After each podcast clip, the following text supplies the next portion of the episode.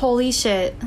Holy shit. That was so intense. That movie. Dude, the finger peelings. Holy sh- No, I can't watch that scene. Nope. I like literally I have to look away. Dude, I don't usually like movies where there's gore and stabbing and shooting and whatever. I don't blink, but just, ugh, just oh my god. I yeah. What's what's what's her name? Why am I blanking on the actress's name? Who's the lead? Natalie Portman. Yeah, Natalie Portman just peeling six inches of Yeah, flesh no, off of her own finger. Like, no, I was like averting my eyes and just like yelling. I'm like, ah, oh fuck. Yeah, like Like that I- was not that was not okay. That was not okay. for some reason like I can watch most other scenes in this movie and like be okay. It's like not like other horror movies that like really terrify me, but that scene I can't watch. Oh my god. Ah. Yeah, no.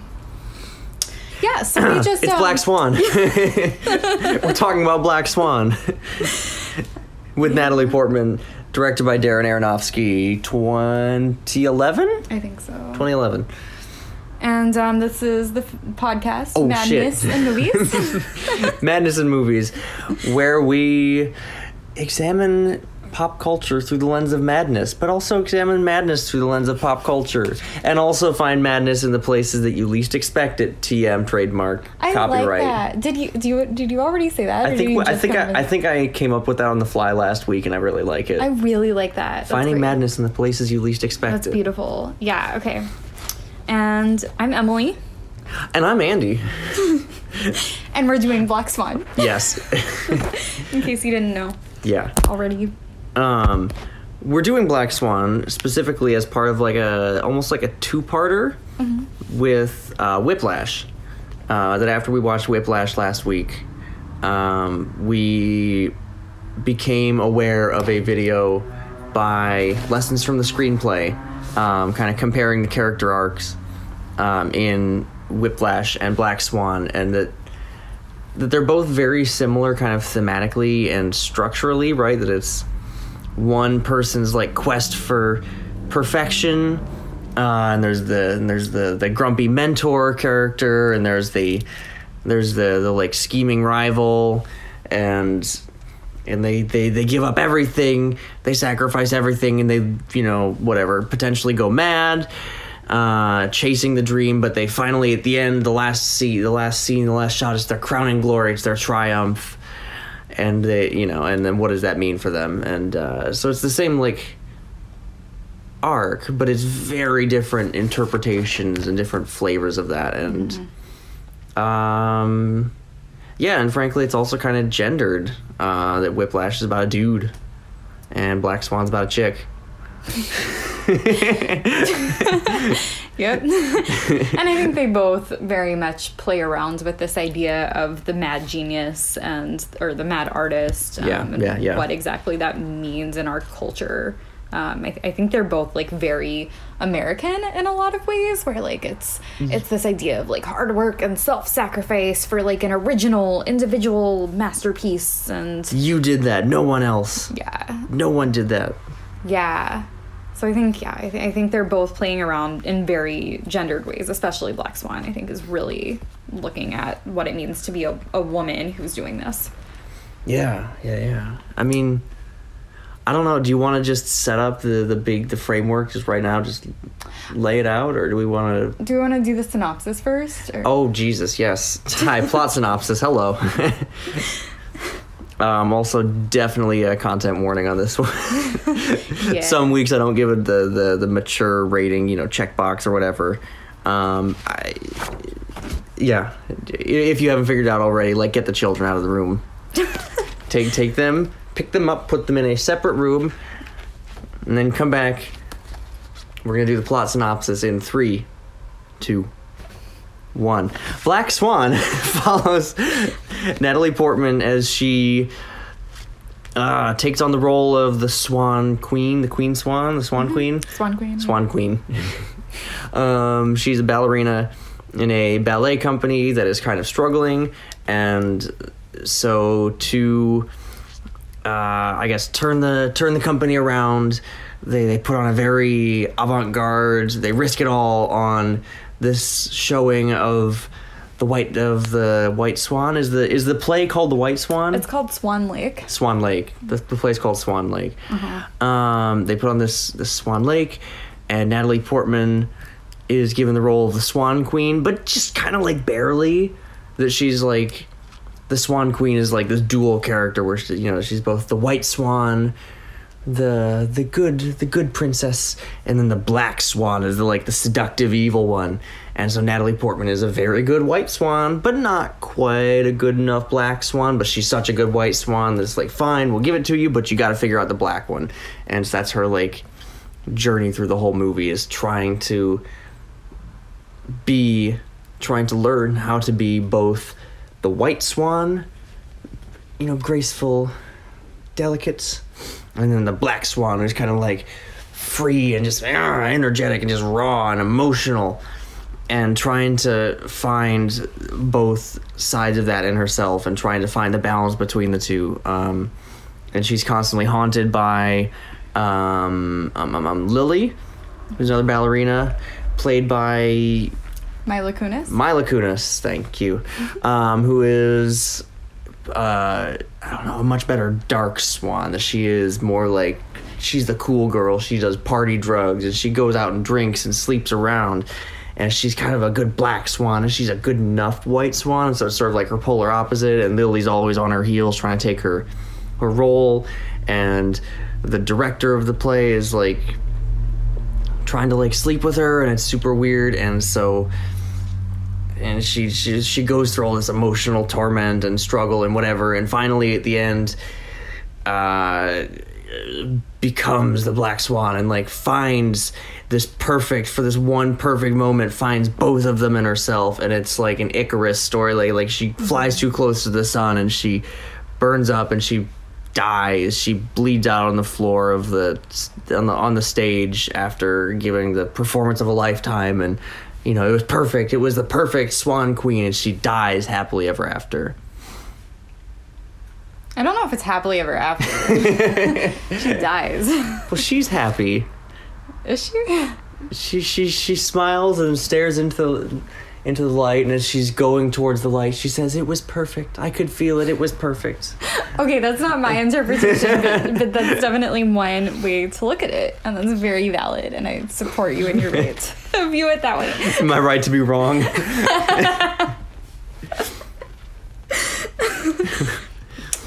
Yeah. okay so then what is your interpretation then Okay, so my interpretation, I think there are a lot of theories on this. She she goes pretty mad throughout the film, like trying to take on this role of both the white swan and the black swan. Um, and she she starts like harming herself in pretty severe ways and starts um, like seeing i guess having visions of herself um, doing like terrifying things or violent actions. Um, and she is um yeah in general she's not diagnosed but she's or mentally ill but she just she goes pretty crazy. Um and so i think there are a lot of theories around madness in this film that have been written about and interpreted but the theory that i'm most interested in is the feminist theory around this film Um, that i really see it as a representation of the role and the standards that women are held to. So I think a lot of women are demanded to conform to both the virgin and the whore, the Madonna whore dichotomy, to embody both a virginal, innocent, um, good, pure, white, angelic um, figure, and then a seductive, sexual, desirable person who's um, very um, like sexually active and very um, and also beautiful and yeah women are expected to embody both of these standards at one time um, Yeah. and yet if they kind of go in either direction, they're pretty much criticized or called mad. So if, if a mm-hmm, woman is mm-hmm. too uptight or too, I guess, Madonna ish, too innocent, she ends up being called a prude or too rigid. I think um, frigid is a word that's sometimes mm-hmm. used. They use they literally use that in the movie. Yes, yeah. yes. Oh, she said they, he said you were a little frigid. Yeah, and then if they're too, you know, whorish or whatever, if they Mm-hmm. express any sexual desire whatsoever, then yeah, they're called a whore or a slut or you know any of these names that basically say this this is a bad evil woman manipulative she wants to be too sexual women shouldn't be like that um and so If you're looking, if you're trying to picture this in your head, you can kind of think of Angela from The Office versus Meredith. Yes. I think that's a really that's a really accessible metaphor. yes. I absolutely love that. but yeah, so like not only I think can women not be both in society, but they can't be one or the other. Like or they can't even be like moderately one or the other. It's like you just i think in some ways it's like you just you you can't be a woman. Um, that's just a very bad thing to be because anything you do is like either too uptight and prudish or too like whorish and slutty. Um, and so yeah i think this movie is like playing around a lot with that and looking at the impact on women. And so you have nina who starts out as very Madonna-ish, very innocent, very um, kind of uptight, very um, like anxious about her performance. Doesn't ever drink, doesn't really go out, lives with her mom. Um, and the director is basically saying you're too uptight, you're too rigid, like you need to loosen up. Um, don't don't be so such a prude. Grow up, Nina. Like he basically says you're too childlike. Like grow up, live a little. And then when she tries to do that, when she starts like drinking and she goes out, she starts to become more sexually active. Her mother is so angry and basically Yes. abuses her and um, like controls her whole life, prevents her from having any autonomy. Um, Traps her in the room with the stuffed animals and the little music boxes. Like literally traps her in her childhood and is like, "You don't leave until I say you leave." yeah, it's there's this one amazing scene where Nina is like attempting to masturbate and like explore her sexuality. Oh, and then you like see her mother right there, like she's asleep, but she's this ever present figure that Oh like gosh. Nina has to deal with that she cannot stray too far. I had that same note. Yeah. She, she like Yeah. cannot stray too far away from this Madonna role or she will be like shamed for this. Yeah. It's like everybody wants her to be free, but in but they all have their own definition of free and no one actually mm-hmm. wants her to be free. Nobody will let her be free or let let her loose. They keep like they're like yeah, the director is like you need to loosen up. So here I'm just to like grab you by the pussy. right? and her mom is He like literally does that when literally. Yeah. literally like just comes up behind her and like grabs her by the yeah. And literally, her mom is like, Nina, you need to loosen up. It'll be okay. Let me lock you in your room. Don't worry about it. Yeah, her mom is I think like represents that too this like double bind she's in where her mom will say, "Oh, loosen up, don't stress so much." But then the minute she tries to go out or have friends or do anything. Yeah, her mom is like, "What are you doing? Where are you going? How dare you have dinner with your friend who's in your dance company?" Like her mom is so intense or How dare you do anything that I'm not aware of? yeah, her mom like she Nina is gonna go to this gala to kind of be introduced as the new lead dancer, and you have this moment where she tells her mom like, "Oh, I could, I couldn't. I tried to get you to come. I tried to ask if you could come, but you couldn't." And her mom's like disappointed, uh, like she wants to be with Nina constantly everywhere she goes. Yeah. I got the sense that Nina didn't actually invite her mom. No, I don't think so. yeah, I think there's there's also like Freudian interpretations of this about how Nina's trying to develop into a woman and her mom's like preventing her, her mom's hindering her development. Um, Watching her while she masturbates and all that. yeah. Um, but I also worry that that like Freudian interpretation of it Mm-hmm. almost defines growing up as becoming yeah becoming sexual becoming this like almost like whorish or whatever um yeah as, as like becoming seductive it's it's almost like defined within these patriarchal terms that the director is defining it He's, and he's right. Yeah, the director that's yeah groping her and clearly like sleeping with some of the other dancers is, is right, and that he gets to set the terms, and that he's he's trying to guide her. yeah He, yeah, that's how I feel the Freudian interpretation is that like mothers are bad, they hinder your development, and the patriarchy is correct, and women just need to become more sexual. I don't know. So, but obviously there's some truth in it that yeah, her mother is like hindering her development. But I think everyone, both the mother and the director, are preventing her from just being a human being, being somewhere in the spectrum between Yeah. Madonna and horror, like every single person actually is. yeah, because the director's not actually letting her like he doesn't want her to actually like explore herself or find her own whatever. He's like, you should be sexual. Here, I'm gonna touch you. Yeah, yeah. He like forces himself on Yeah. her and he's defining for her what she should be, what she should become. Um and also yeah, he's he's also kind of like really going along with this narrative that women need to be separable into their Madonna and horror components that she can be mm, the mm, white mm, swan or she can be the black swan, but she's not allowed to exist in between. She's not allowed to just be a person. Yeah.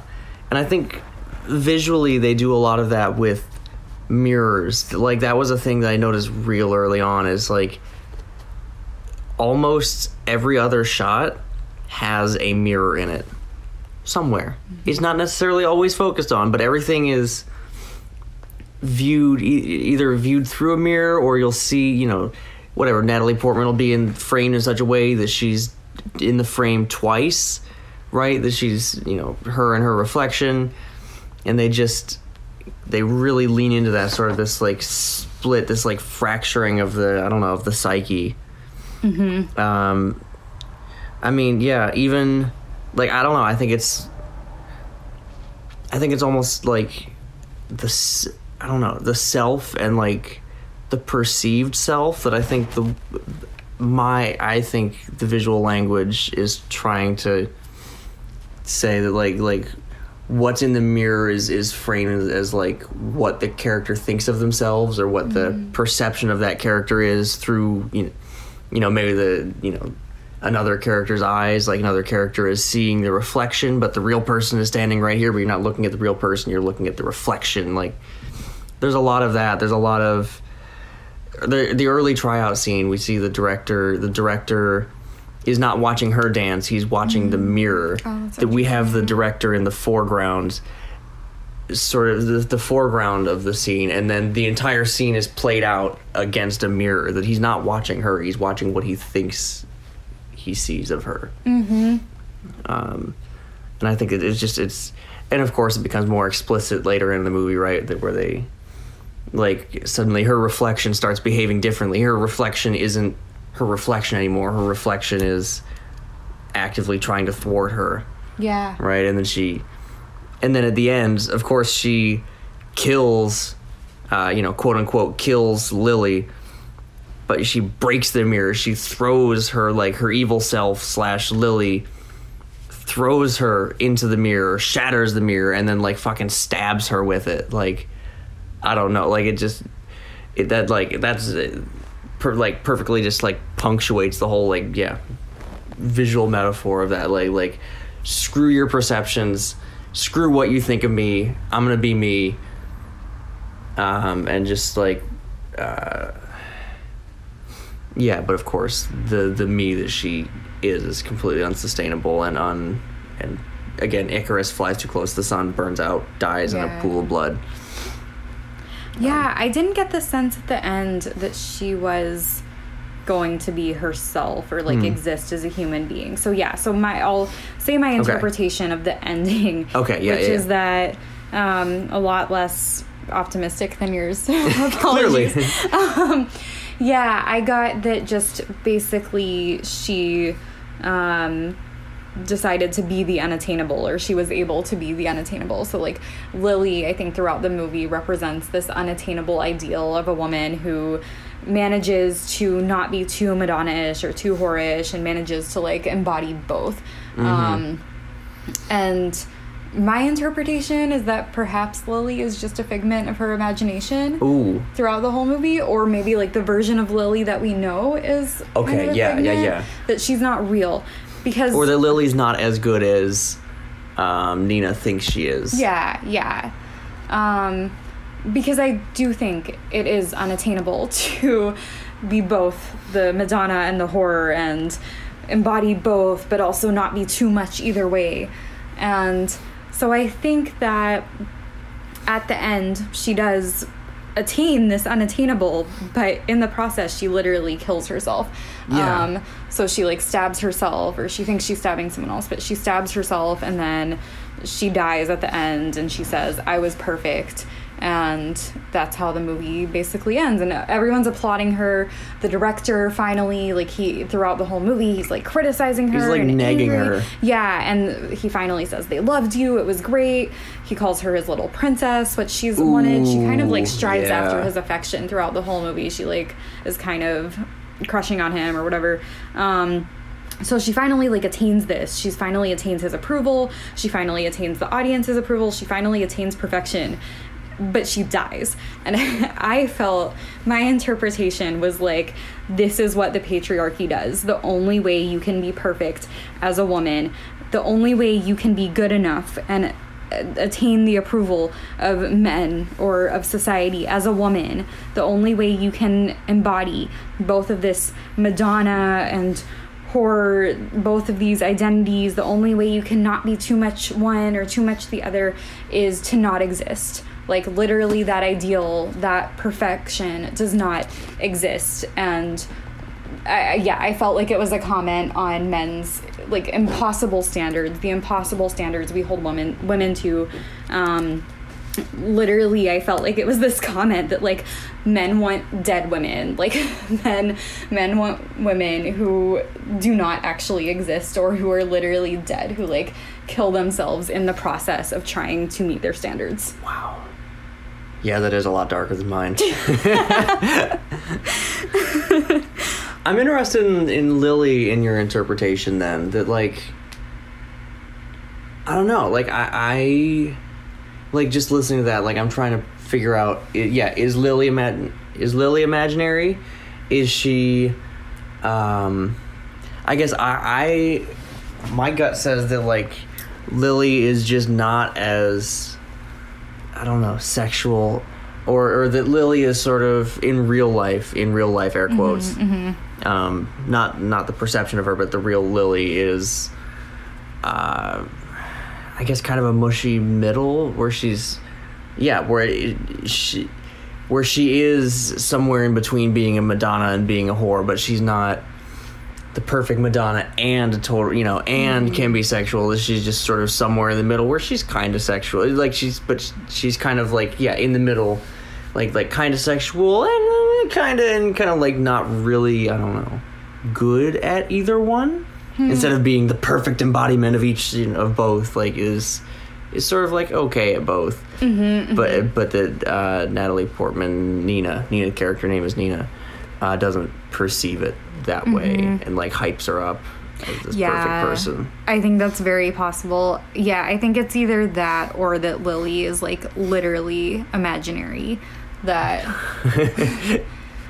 I don't know. I think it's potentially possible, um, especially because of this idea that like Nina sees her as someone who's after her and trying to take her role.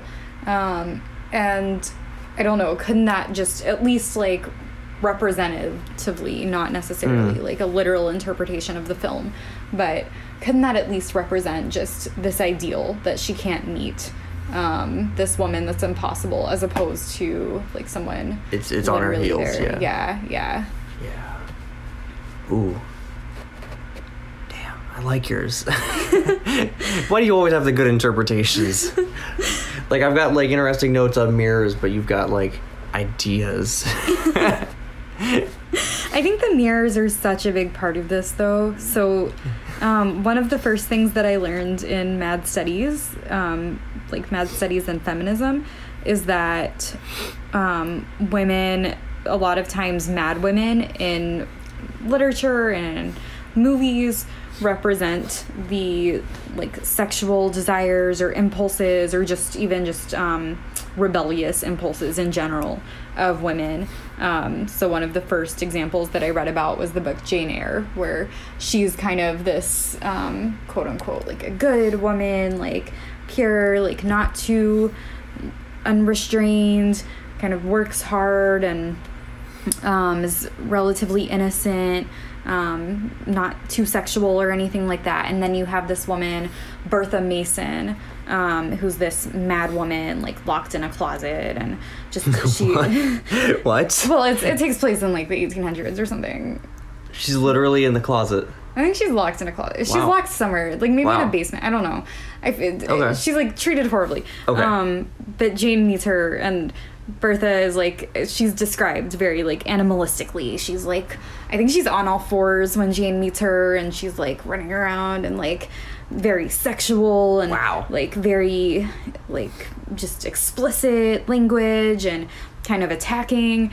Um, and so there's there's a lot of feminist theorists who have kind of um, interpreted that as Bertha Mason representing um, Jane's like unfulfilled desires and her rebellious impulses that are not able to be achieved because she lives under the patriarchy.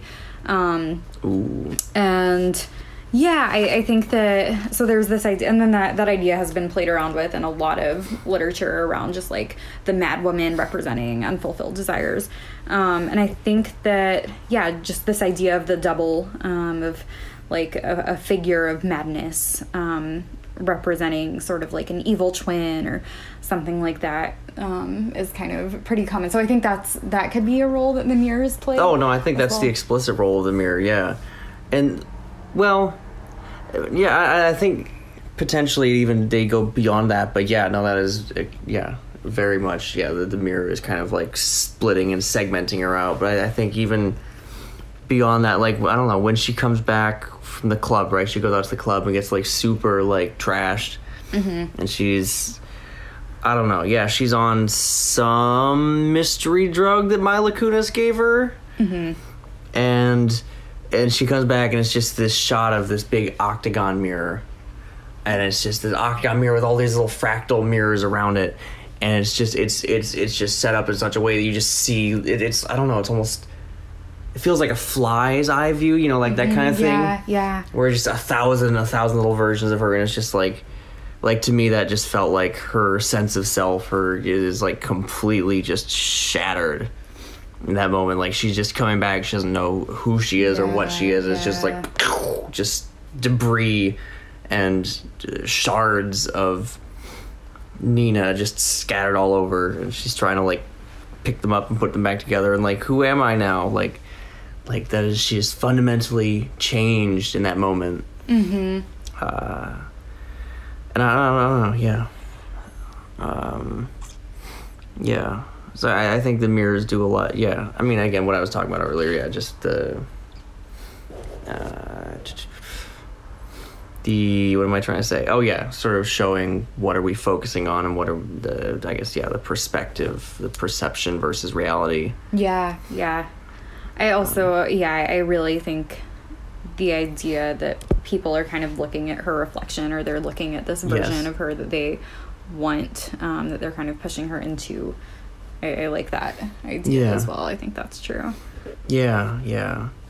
Um,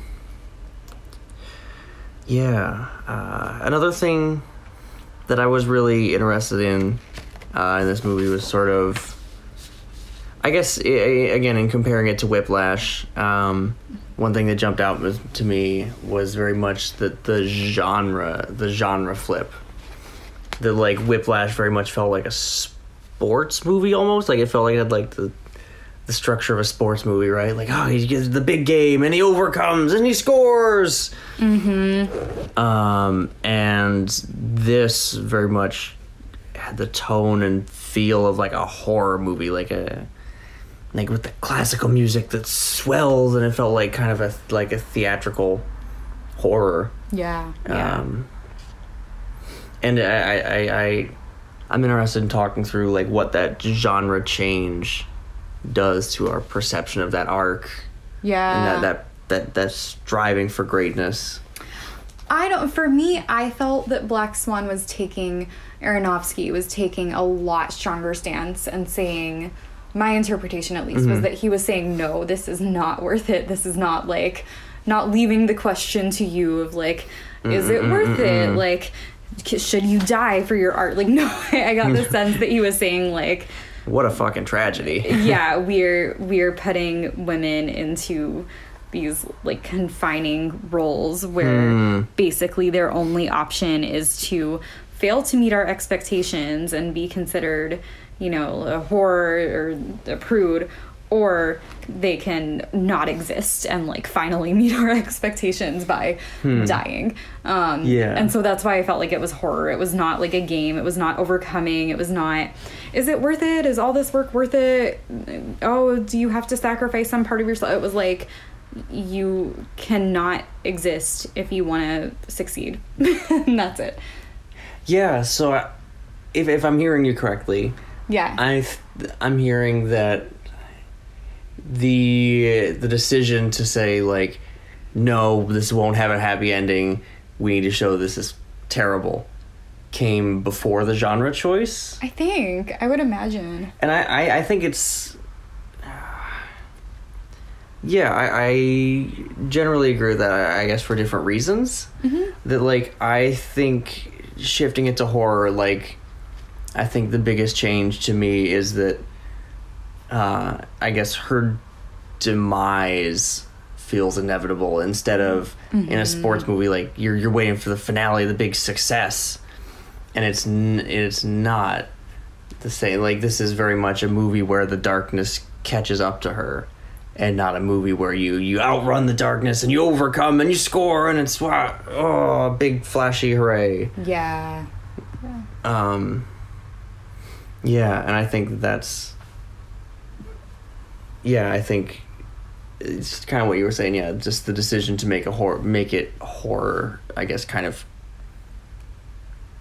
comes comes out of that. Mm-hmm. Mm-hmm. Like this is very much a, a genre and a structure wherein like that's acceptable. If you did, if you did a Rocky, if you did a Rocky where where his his flaws and his insecurities catch up with him and he's like and he like defeats Apollo Creed but like or he like then d- dies. he like or he like has some like emotional victory like he he you know like in the movie right like he gets he gets the girl and he he loses to Apollo but it's okay cuz he's got he's got Adrian and it's sort of a happily ever after but if it instead it was like he like apologizes to Adrian at the last moment. Like like he well actually shoot, I, did Aronofsky I'm I'm just this is just clicking right now. There is a movie like this. There is a movie like this. I think it's called like The Wrestler or something. It's like a weird indie movie that I saw and didn't understand because I was too young.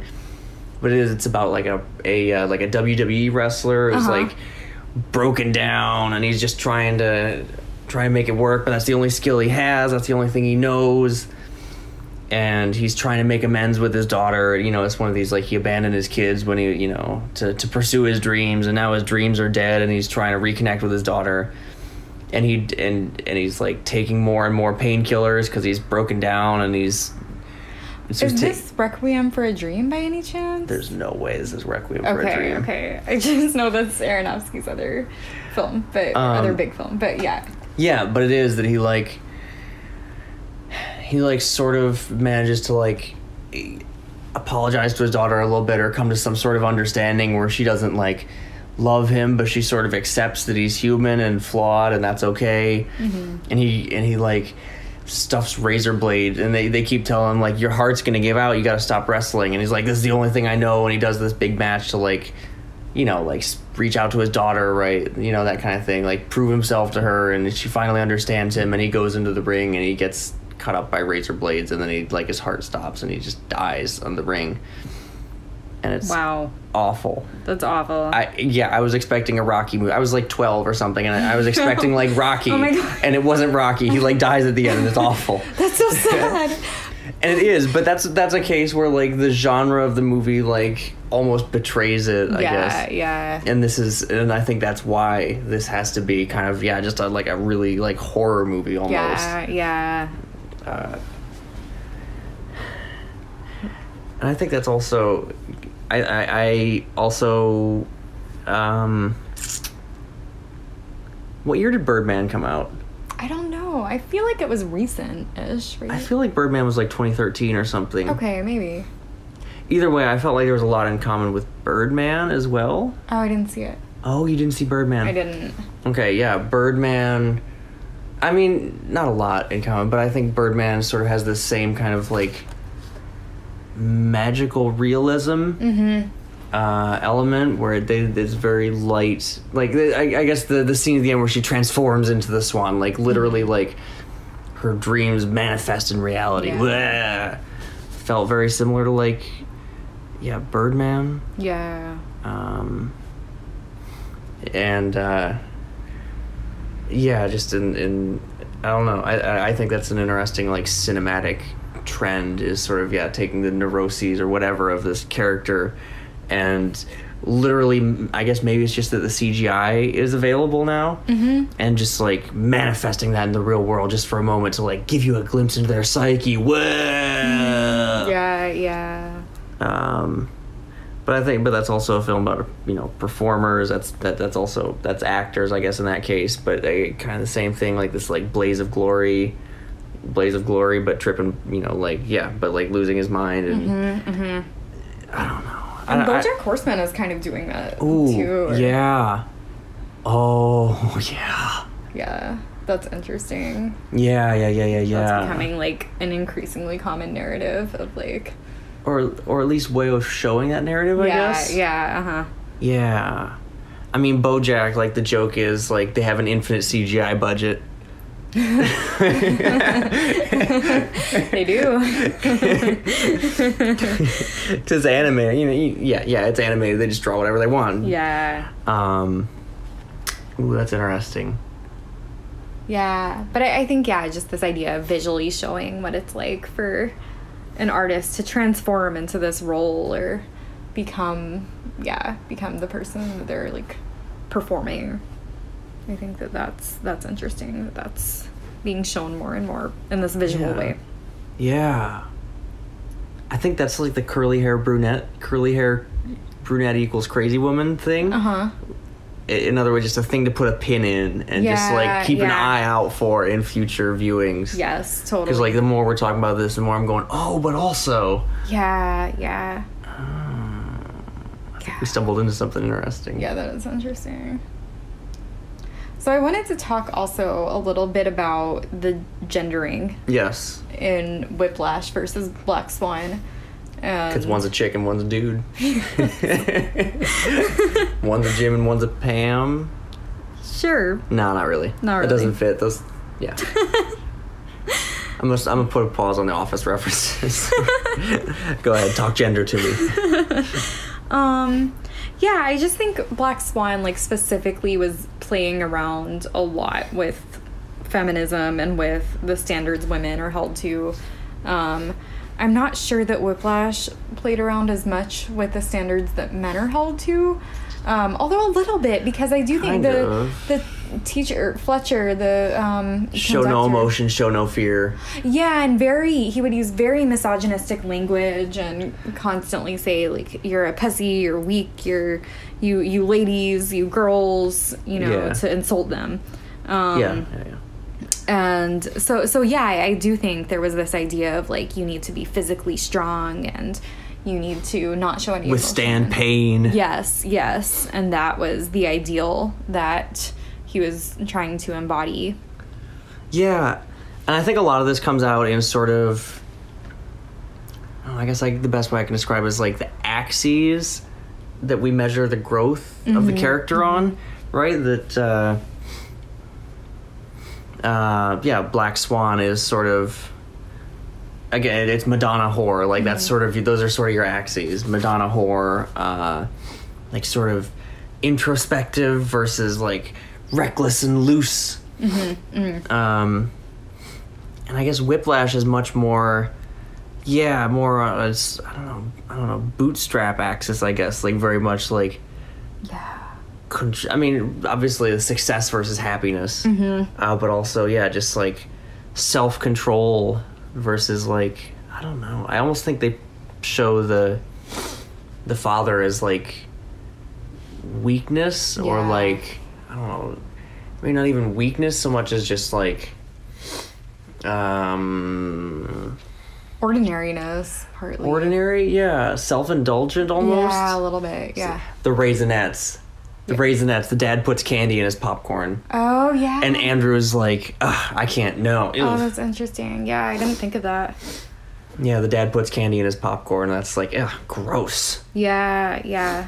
Yeah, like, Which is like it is almost the masculine version of Madonna whore, you know. It really comes down to like restraint versus lack of restraint or whatever. on both on both uh both movies. Yeah. Yeah. Because Madonna whore is like you need I think women maybe the difference is like women are supposed to be both at once. They're supposed to exercise restraint and lack of restraint, like and know exactly able to flip when that switch, and yeah. how. Yeah, yeah, flip the switch. Be both, and I think men. I think it's more just the one that they're supposed to exercise restraint like constantly. Mm-hmm. Um, there's no restraint. There's no switch. They're supposed to flip. It's just like restraint all the time, and if you falter, you are mad. Yeah, yeah. Oh my god, yeah. that Yeah, yeah, yeah. The just villains villains, bad guys are always Yeah, they're more they're always more at least male mm-hmm. I guess bad guys are more flamboyant and gesticulate more and you know, big arm movements or they're or they're eating or they're Wow. Eating. Yeah. yeah, the villains are too loose and you know, they're more flexible and wavy and Mm-hmm.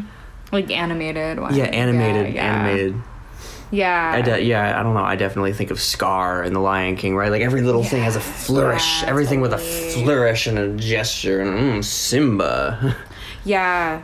I also think too, like even like anger from like there's you know uncontrollable anger is bad.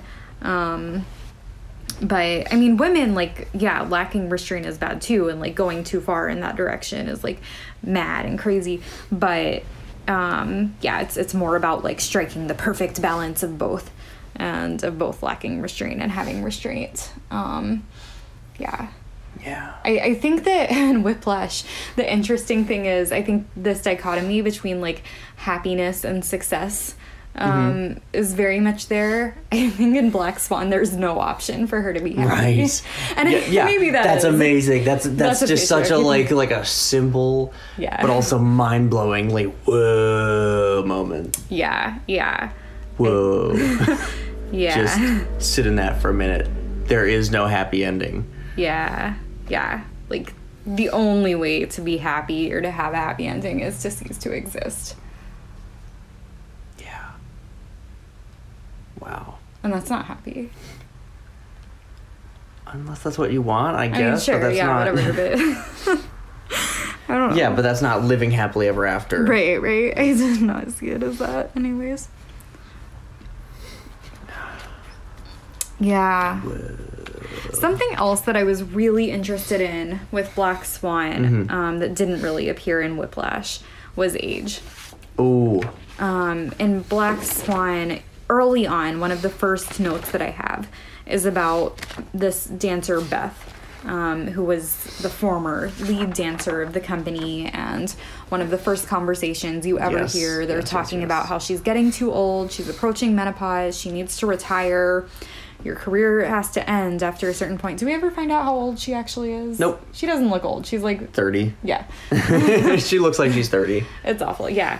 Um, Maybe 40 at the oldest. Yeah, yeah, definitely not over forty. Um, And they make some. And, and, and Nina. I think this is interesting that Nina is the only person who like stands up for her and is like, "Well, hey, so and so dancer danced well into her 50s." And everyone else in the room is like, "Yeah, I know." Yeah, yeah. Like dismissive or like, "I know, isn't that so gross?" or like whatever. Yeah. Um, and Nina kind of looks up to Beth, I think, um, but quickly finds out that Beth is just nothing. She's like totally dismissed, treated like she's completely worthless. Basically, you see once Nina is selected as the lead in Swan Lake, she is introduced at this gala and they bid Beth adieu and say every great career comes to an end and now she's out. and Do you think Beth knew that before that moment? she probably Well, because they had the they had the locker room scene or whatever where she like trashes her changing room and like storms out. Yeah, yeah. Okay, so she knew. Yeah, yeah, yeah. Yeah. But yeah, I wrote in my notes that Beth is very much seen as borderline. Um, Oh God, yeah. She she has this scene with the director. The director is The f- talking to Nina at this gala and just singing her praises and do you want to come to my place tonight? And Beth is basically asking the director like I want to talk to you. Please listen to me hear me out. And the director just totally dismisses her. Beth says don't dismiss me. Um, I wrote down as a quote, and then she says, "You make the most of it, Nina. Um, like this isn't gonna last long." And um, and then she kills herself, or she tries to kill herself. Um, and instead only destroys her legs and her career yeah. Um, and has to live with that whatever that shame and guilt and crushing yeah whatever yeah. again no happy endings Right. Right. No happy endings for anybody yeah. Um, she's used up and spit out yes. and then told that she she has to pull it together Yes. Um yeah, basically she needs to get it together like she's crazy, of course. Um and I just thought she was an example of someone who like embodies this like horror idea that, you know, she's she's not innocent any longer. She's old and she's yeah, she's used up. Yeah. Um and no longer useful um, to anybody, which is the theme that we've touched on before no longer beautiful. And Nina is seen as too young, um, too Madonna-ish. She she's too innocent, she's too childlike. The director is kind of, I think, trying to like force her to grow up or pushing this idea onto her that growing up means becoming sexual yes um, and becoming seductive. And if she's not that, then that means she hasn't grown up and she hasn't become an adult. Um, and her mom is trying to kind of keep her childlike, keep her living with her, control her life, and other people are trying to get her to grow up, trying to get her to do drugs, go out more. Um, and no one is like okay with just the age she's at. That's like impossible. She either has to grow up or be more childlike, depending on who's influencing her. Yeah. I also think it's really interesting, I don't know, thinking about uh, Beth and Nina's, I don't know, I guess career trajectories. That they both. I, I got the sense that Nina, like, completely outshone Beth in her one performance, right? In her one Swan Lake. Yeah. She, like, changed everything, right? And, um, you know, was better than Beth ever was. Oh my God, I'm so, you know, where did we find this girl? This is amazing. Mm-hmm. But they end up in the same place, and I think that Beth made the same deal with the devil, but just never quite shone as brightly, never shined as brightly, shone, shined, shined as brightly, and never, and so like managed to drag it out for a few years before burning out Yeah. and yeah. collapsing into a sad heap. Yeah, yeah. And I think the thing about Beth is that she doesn't cease to exist. She continues existing and literally if you're human, you're not perfect. You can't attain that ideal. And so in like continuing to exist as opposed to like destroying herself, mm-hmm. she continues this imperfect existence that's like not okay. That's like basically nothing. And Nina who like dies, she gets to be perfect. Mm-mm. I like that. Yeah. Yeah. Yeah. And I think that's another theme. Like, I think it, it's a movie about binaries too. And I think one other binary is this idea of either you're perfect or you're nothing. Um, Ooh. so I think Nina's mom is a really, really interesting and fascinating figure as well. She basically says that she got pregnant with Nina, and so she gave up her career Mhm. as a ballerina. Um, and again, you see her, her and Beth both are like nothing. They're like old, and even though they they had careers as dancers, like they might as well just be nothing. They're treated as totally worthless. Um, Same thing for the trainers in the studio, right? The the, the, the dance instructors, yeah, right, are like better than Nina, right? Like they're teaching Nina how to do the thing, and I, for a second I'm like, why doesn't the instructor just go out and do that? Clearly, she knows how this works. yeah. And then Emily's like, well, because she's old. And Yeah. then and then immediately the, the, the, instructor is like just swept out of the room by the director. Like, hey, get out, get out, get out. I need to. yeah. You know, they're just they're like janitors. They're basically. Yeah i'm not sure. I, I would be curious to find out kind of in this like ballet world how much instructors in these huge important performances are actually paid like if they're if they make you know on par with the director at all or if they're like paid next to nothing because they're too old to perform and they're not a man so they can't they face barriers to being directors. I don't know. Yeah. yeah. Um but yeah i just found that interesting that like i felt like the whole film you were presented with a choice between perfect and nothing and yeah um in getting to not exist nina gets to be perfect but like her, her life and ends up being nothing i mean ends up like not existing so she is you She's know- both. yeah, yeah. She she she gets that binary as well. She's perfect and she's nothing. It's magic. yeah. Um but yeah, yeah, I found that really I found her mother just in general like really fascinating how like she basically because she's had this career ripped away from her because she got pregnant and then got old um she is then like inflicting this abuse onto Nina. yeah, yeah, just living vicariously through her. Yeah. Ugh, yeah, no, her, yeah, her relationship with her mom is just awful. Mm-hmm. I don't know, just I don't really have anywhere to go with that thought other than just to highlight again, just like, oh god. yeah that was that's like honestly the most horrifying part of the movie i think um yeah i'm trying to think just more things i, I did want to talk a little bit about nina's scratching like that comes up relatively early in the movie Okay, and okay.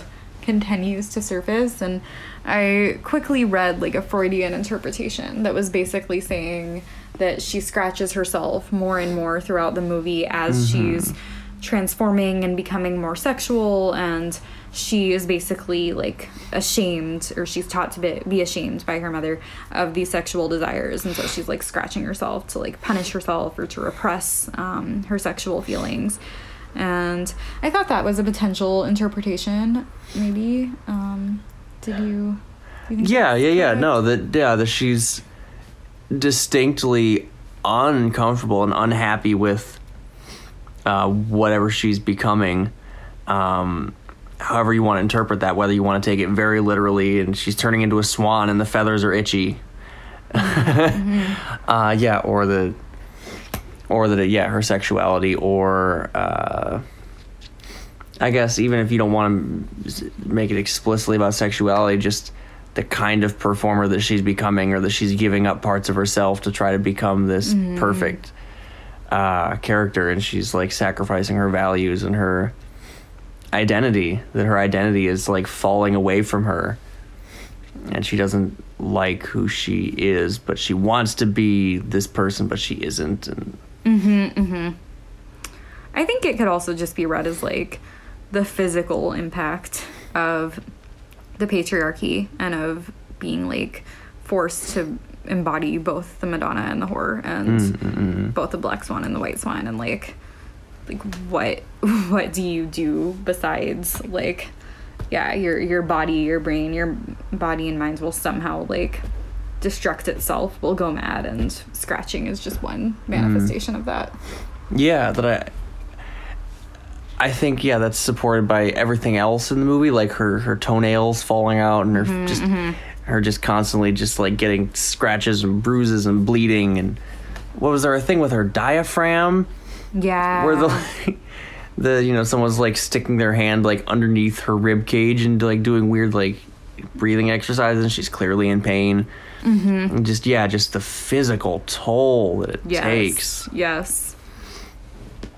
Yeah, and also, I mean, the Madonna whore complex is very like embodied, right? That like the Madonna is someone who exercises control over her body um, and is perfectly restrained. Like almost doesn't even like have a body. Like the body doesn't exist. She's almost like just a brain, right? And then like the body is like small, you know, we usually think of and like almost doesn't exist. And then the whore is like totally embodied and mm-hmm, like mm-hmm, almost mm-hmm. like not a brain. Like the bodily desires are like taking over.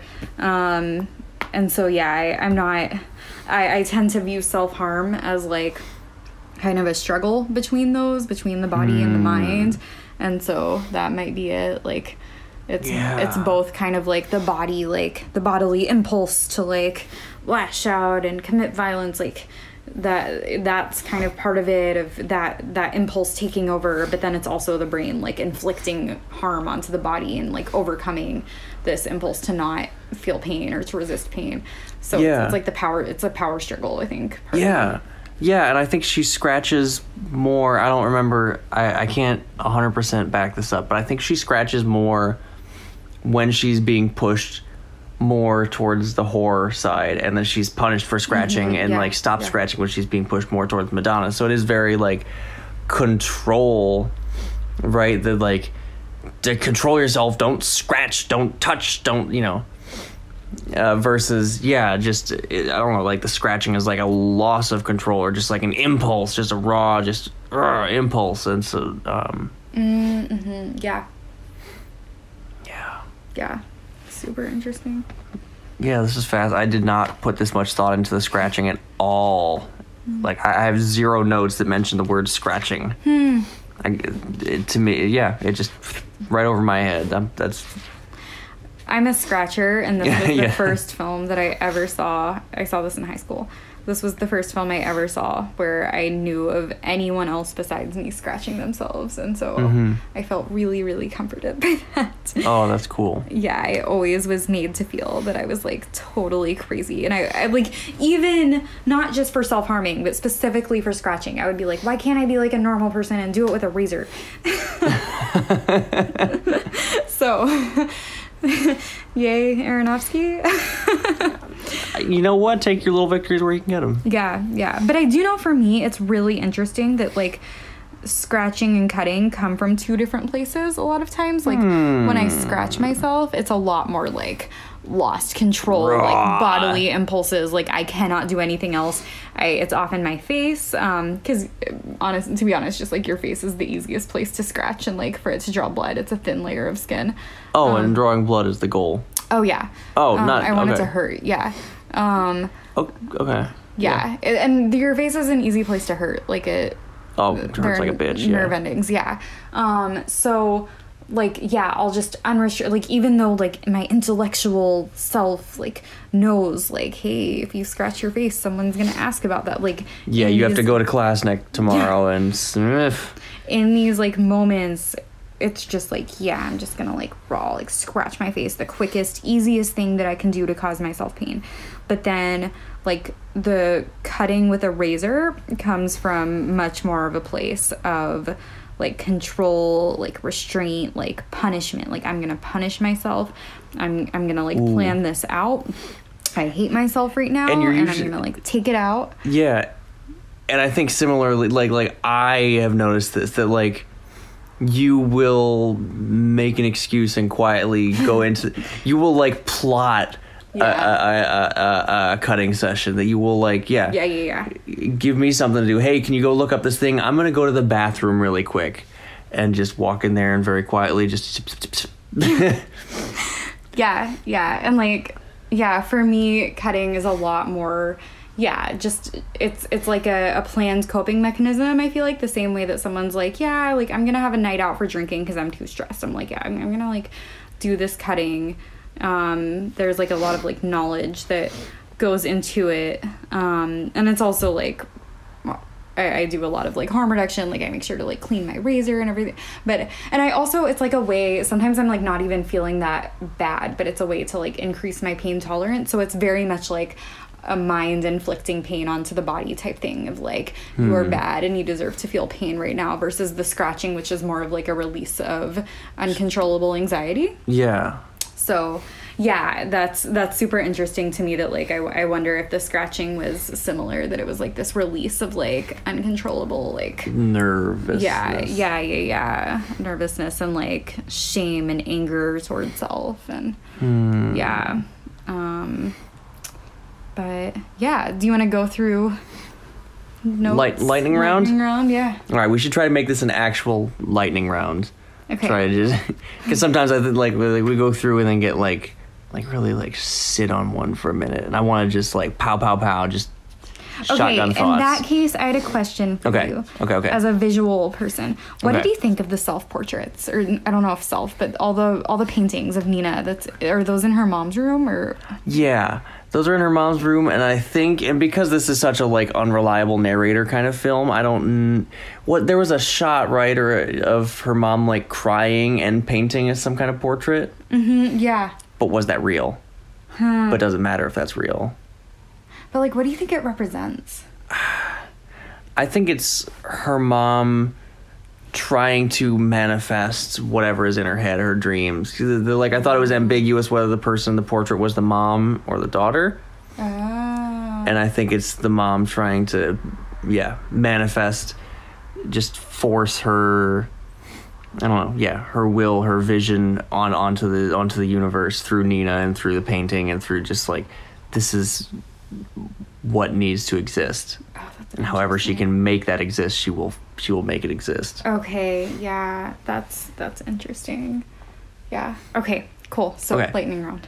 Uh, the first shot of the film is a ballerina, but she's all alone, and it's like a you know a white ballerina against a black background, and I think that was just perfect, and it was very like stark, and the music underneath was unsettling and like almost ominous, and it was just and and it was a dream. And like all of that, just like oh, it just perfectly sums up the entire movie in like thirty seconds. Great, great work, Darren. Yeah. Um, I had Swan Lake. Um, you find out the story of the ballet um, in the beginning, and it's about um, basically someone who is trying to be free and can only be freed through true love. And she falls in love, but then her true love falls in love with her evil twin. Um, and so her only option left to free herself is by killing herself. And um, I just thought that was at the beginning. I was like, are those women's only two options to like be free or to like find their true lover to kill themselves? Um, and I feel like yeah, at certain points in history, that that might be true. Um, I have yeah, just a thousand notes on mirrors. Just every time they they use mirrors so many different ways that were really interesting. Um, but I was really fascinated. Yeah, when she goes into Beth's goes into Beth's dressing room and like sees herself in the superstar mirror for a moment and just like really like sees herself in the superstar's mirror. I thought that was just a great little moment. Hmm. Um, let's see. Her mother says at one point, um, like, oh, there's so much pressure on you, and says when you get older, there's all this pressure. And I thought that was interesting, just as a commentary on aging. Hmm. Uh, um. Wow, I think I actually hit a lot of these. Let me see. Oh, okay. This was just a fascinating, like, little craft moment. Um, that they use this a couple different times. Where if with a very like wide angle lens, it sort of distorts what whatever's kind of in the center of the frame is kind of like stretched out a little bit and more emphasized. Um, and so you know the traditional examples that it makes people look like they have bigger noses, but they kind of leaned into that a little bit. Where like the actors knew that and were aware of that. They're like, there's a couple shots where the director intentionally, the the in film director, the French asshole, um, he's very intense and he kind of leans down a little bit. Like he tips his head down a little bit. So his eyes are like kind of in the center of the frame and they're the most like emphasized, distorted thing. And he's staring right into your soul. And then you cut back to him later and he's not doing that. Well, you cut back to him a second later and he's not doing that. And it's just such a fascinating little tiny piece of like, oh shit, this is what a really good actor can do. Um, and they use that a couple times. Um, the second time is Nina when she first turns into like the evil swan when she has like the red eyes uh, the red eyes and like embraces the darkness or however you want to interpret that shot but she does the same thing Uh, and that was really cool Yeah, that was. Um, let's see. I have the director says at one point everything Beth does comes from a dark impulse, and basically says that makes her a great dancer and like dangerous and fascinating to watch, but incredibly self-destructive. Um, and I thought that was interesting. I felt like that was him basically saying like, yeah, she's mad and like it's cool that she's mad if she's a good dancer and like succeeds in my performance, but like now she's worthless. Like now that she's old, like she's self-destructive. Like I don't care about her anymore. yeah or encouraging nina to just burn the candle at both ends you know just Yeah, yeah. embrace the darkness i don't care if it kills you Yeah, totally, totally. um when they went to the club scene i'm, I'm gonna read my my uh my note word for word here quote, you know, quote oh no the drugs brought out her darkness says the general public and then next note oh good they didn't do that after all. Next note oh nope.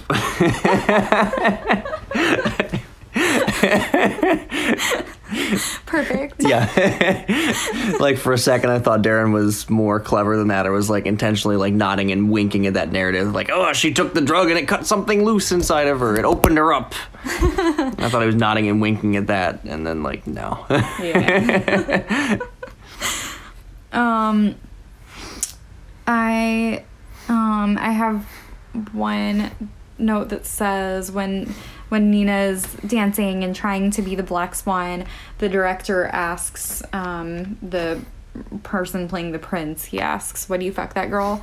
And the guy's like, No and he doesn't say no he just kind of hesitates and looks embarrassed Yeah, yeah, yeah, okay. Um, and then the director's like, yeah, like you, like basically says like you need to be fuckable, you need to be seductive, um, and I just thought that was just so representative of like the patriarchy that like growing up means that you're fuckable, that you're seductive, and if you don't want to conform to that role, then like you're just a child, not even deserving of womanhood. oh my god are you familiar with the like controversies around millie bobby brown No, She so she's an actress. She's in uh oh god damn it, what is the name of that show? It's on Netflix. Stranger Things. Mm-hmm. On Stranger Things, she's like maybe she's 13 right now, but she is like young. Mm-hmm. And there's this whole controversy around like um people commenting on her body wow, and you know and people like there's sort of like a back and forth about like is she sexual is she not sexual and then the woman who played uh, annie um, and uh, not annie what, what uh, uh, christmas the 34th street what what am I trying to say? What's the name of that Oh, Christmas Miracle movie? on 34th. Miracle on 34th Street. The girl in that, what's her name? oh, I don't know. I forget. Matilda. She also is in Matilda. She plays Oh. Matilda. Anyways, that girl came out and wrote like a really like like chilling op-ed about how like for her entire childhood she had to have like two people on staff who sorted all her mail and tried to like protect her from the pervs. Oh. Um but that that Holy still slipped through and that that like completely like fucked her up and, and, like her sexual identity Oh and like God. like like is like scarred her that like she said like I don't care if you're saying she has a nice body like you're still commenting on her body and that is freaky and that it will like destroy her. Yeah, yeah. And now Millie Bobby Brown is like dating Drake oh wow.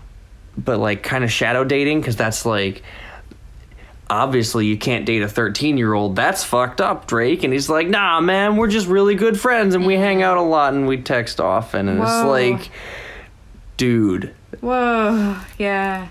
Um, but yeah, but that's that's been her evolution from child actor to legitimate mm-hmm. actress to like, wow, she could carry a movie, right? Like, Yeah. like she started off very much as child actor mm-hmm.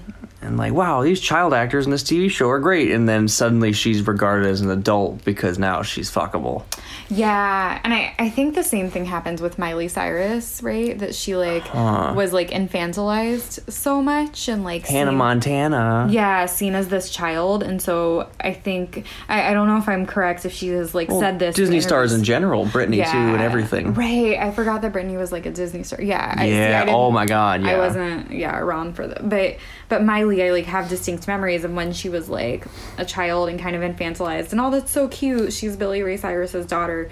And then she like had to become like sexual in order Wrecking to be ball. taken seriously Yeah. as an adult. Like it's yeah um it's horrible i mean not to say that if people want to become sexual and do that and that's empowering that's great but like to like force that onto someone is um really horrible yeah um our society sucks at handling children. Yeah.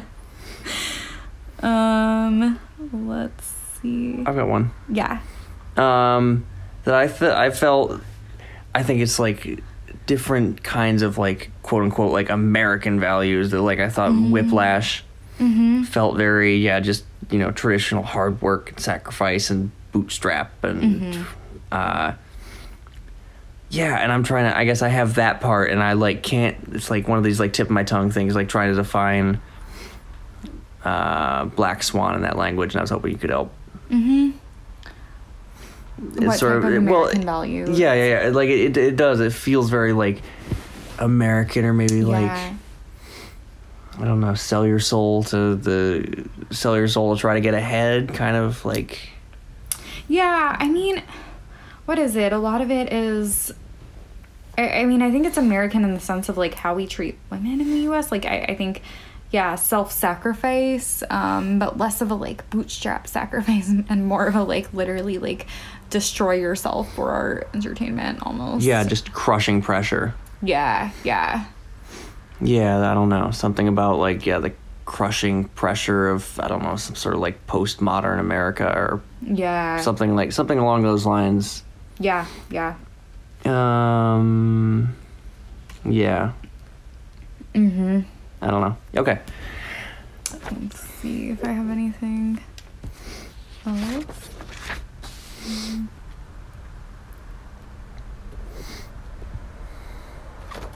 Oh, just how little people, other people, are taking responsibility throughout the movie. Um, that the director tells Nina, the only person standing in your way is you. Oh god, yeah. and then the mother, like, the only person standing in your way is you, but if you fuck up, I will take this role away from you. Yeah. and also, I will sexually assault you. Um, and then the mother who like locks her in her room um, and is like, "Oh, like this role is too much for you" or something, and um, not like taking responsibility for like maybe I'm being abusive as a mother. Um, just like yeah, typical like when someone is mad, no one wants to take responsibility. It's just like this person has something wrong with them. Stop it. Where's my Nina? Come back to me. Yeah. Um, I was impressed at how much heavy lifting the music did. The- music was just Yeah, it was spot on perfect. Yeah. That like the moment where she like discovers the like glass shard in her torso, Mm-hmm. right? Like, oh, that was just magical. That it's like it's like swelling, brooding intensity, and then she like finds the glass, and it's like this crescendo of like brass and just like grating, angsty, and then there's just this pause. It just it falls away for a second. There's just this kind of like calm violin sol- solo. This sort of like not solo, but you know, it's sort of everything kind of falls away, and there's just this moment of like almost like inner peace and like resolve that like builds up into something like steely, but never quite as like dark and angsty, like kind of like steely and dark, and but like dark in a like powerful way instead of a like scary way, and it just. God, who wrote the score for this? Yeah. Well, was the score the score of Swan Lake? I actually don't know the answer to that question. I thought it was, but I'm not totally sure. Well, Yes. in that case, who's the editor? Because, damn. Yeah. No, it was incredible. The music was incredible. Um, the whole thing, I think, was just a, a total masterpiece, a work of art. yeah. Um, Yes. My final note was just kind of wondering what madness really means in women, what it means to be a mad woman, and just wondering kind of does it mean being too much of a Madonna, you know, which is borderline or like impulsive or bipolar? Is it being too much of a, um, sorry, too much of a do- Madonna, which would be um, more like OCD or anxiety or um, Yeah, yeah, yeah. more, yeah, like rigid. Um, or would it be yeah too much of a whore which would be more the like borderline or bipolar um and yeah i just um or is it it, like being neither? Is it being um can you even eh, are you considered mad even if you are like both like one or the other? Is that or one and the both yeah kind of switching between them? Is that like oh like you're like you don't have a stable sense of yourself? Like i was just thinking about like all the ways that women can like fail to fit the perfect balance between the two. And what that means? Yeah. yeah. The unanswerable. Yes cool. I think an unanswerable question is a good place to leave. i think so too just just stew on that, children. Actually, no children, right? If they got back in the room, slap them around for me. And then, I don't know, something, something. I'm, I'm trying to drag out this, like, narrative of, like, dragging children out of the room and then children sneaking back in to hear the swear words. or don't censor stuff from children just uh, talk to your kids about madness and sexuality and i don't know I don't know. I, I, I don't. I don't Yeah. I'm not a psychologist. I don't know how old children need to be to hear about sex, but you know. Or just to handle the body horror of Black. Yeah, Black that's Swan. true. Yeah, it's pretty violent. Yeah, maybe don't. I don't know. But whatever you decide, we support. Especially, especially we support if you decide through the use of podcasts. Yes, to talk to your children about madness. but maybe Yes. use Groundhog Day and not. Oh this. my god, yeah, yeah. Like, we're build up to this, Yeah. please. Yeah. okay. Anyways, aside from the unsolicited parenting advice, um, From two you. people that can't even support a cat.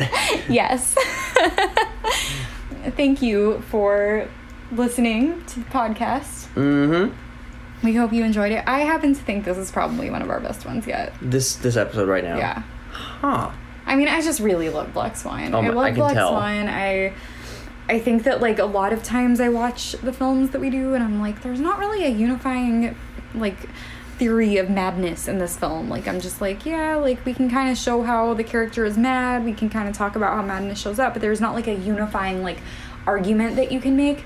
And I Hmm. love it when like the film teaches me something about madness and then I can like kind of make the argument and we can support it with like visual and character examples. See if I've I think the Blues Brothers the episode on the Blues Brothers I think was Yeah. illustrative to me of that well that there is a unifying theory to be found in a lot of maybe you know something like Ghostbusters right like the whole problem was that there wasn't a lot to go Yeah, on there but I think a lot of the movies that we pick there is Mm-hmm.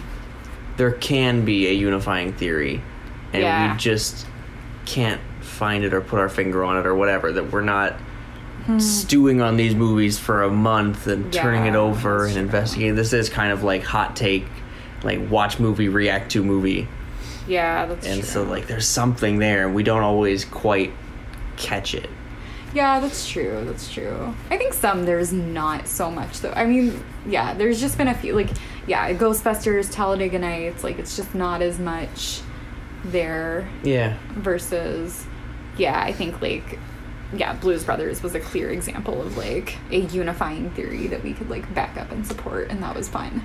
Yeah, but I don't think the I I think if on a bad day or we I think we very easily could have missed that and ended up in the same place as we did with something like Talladega Nights. Yeah, yeah, for sure. That's a good point. Yeah. Which is all to say, give us your unifying theories. Oh my god, if we miss something like Tell us. dude, that's uh, this this should be a dialogue. Mm-hmm. This should be a dialogue. Tell us what we missed and give us your theories. Yes. on Facebook. We have a Facebook group and Uh-huh. a page. Like, comment, subscribe, share. Rate us on iTunes. Rate us on uh, Stitcher. You know, I honestly, I don't. You know what? I, I don't care about iTunes ratings. I just want to see engagement. I want to see comments. I want your theories. Mm-hmm. Teach us. Yeah, for real. Teach us. Yes. Okay. Should we talk about Disney? Yeah. Yeah, we're gonna do. Uh, we're we're looking at doing a Disney December, um, all Disney movies all the time, uh, and we're including Pixar in that. So we will be setting up a Facebook poll or some kind of poll, uh, and we want you to vote for what movies you want. And obviously, we have veto power, but like, we want to talk about the movies that you want to talk about. Yes. So please vote. Please give us your suggestions. And we look forward to talking with you and talking to you next week. Okie dokie. Mad love. Bye.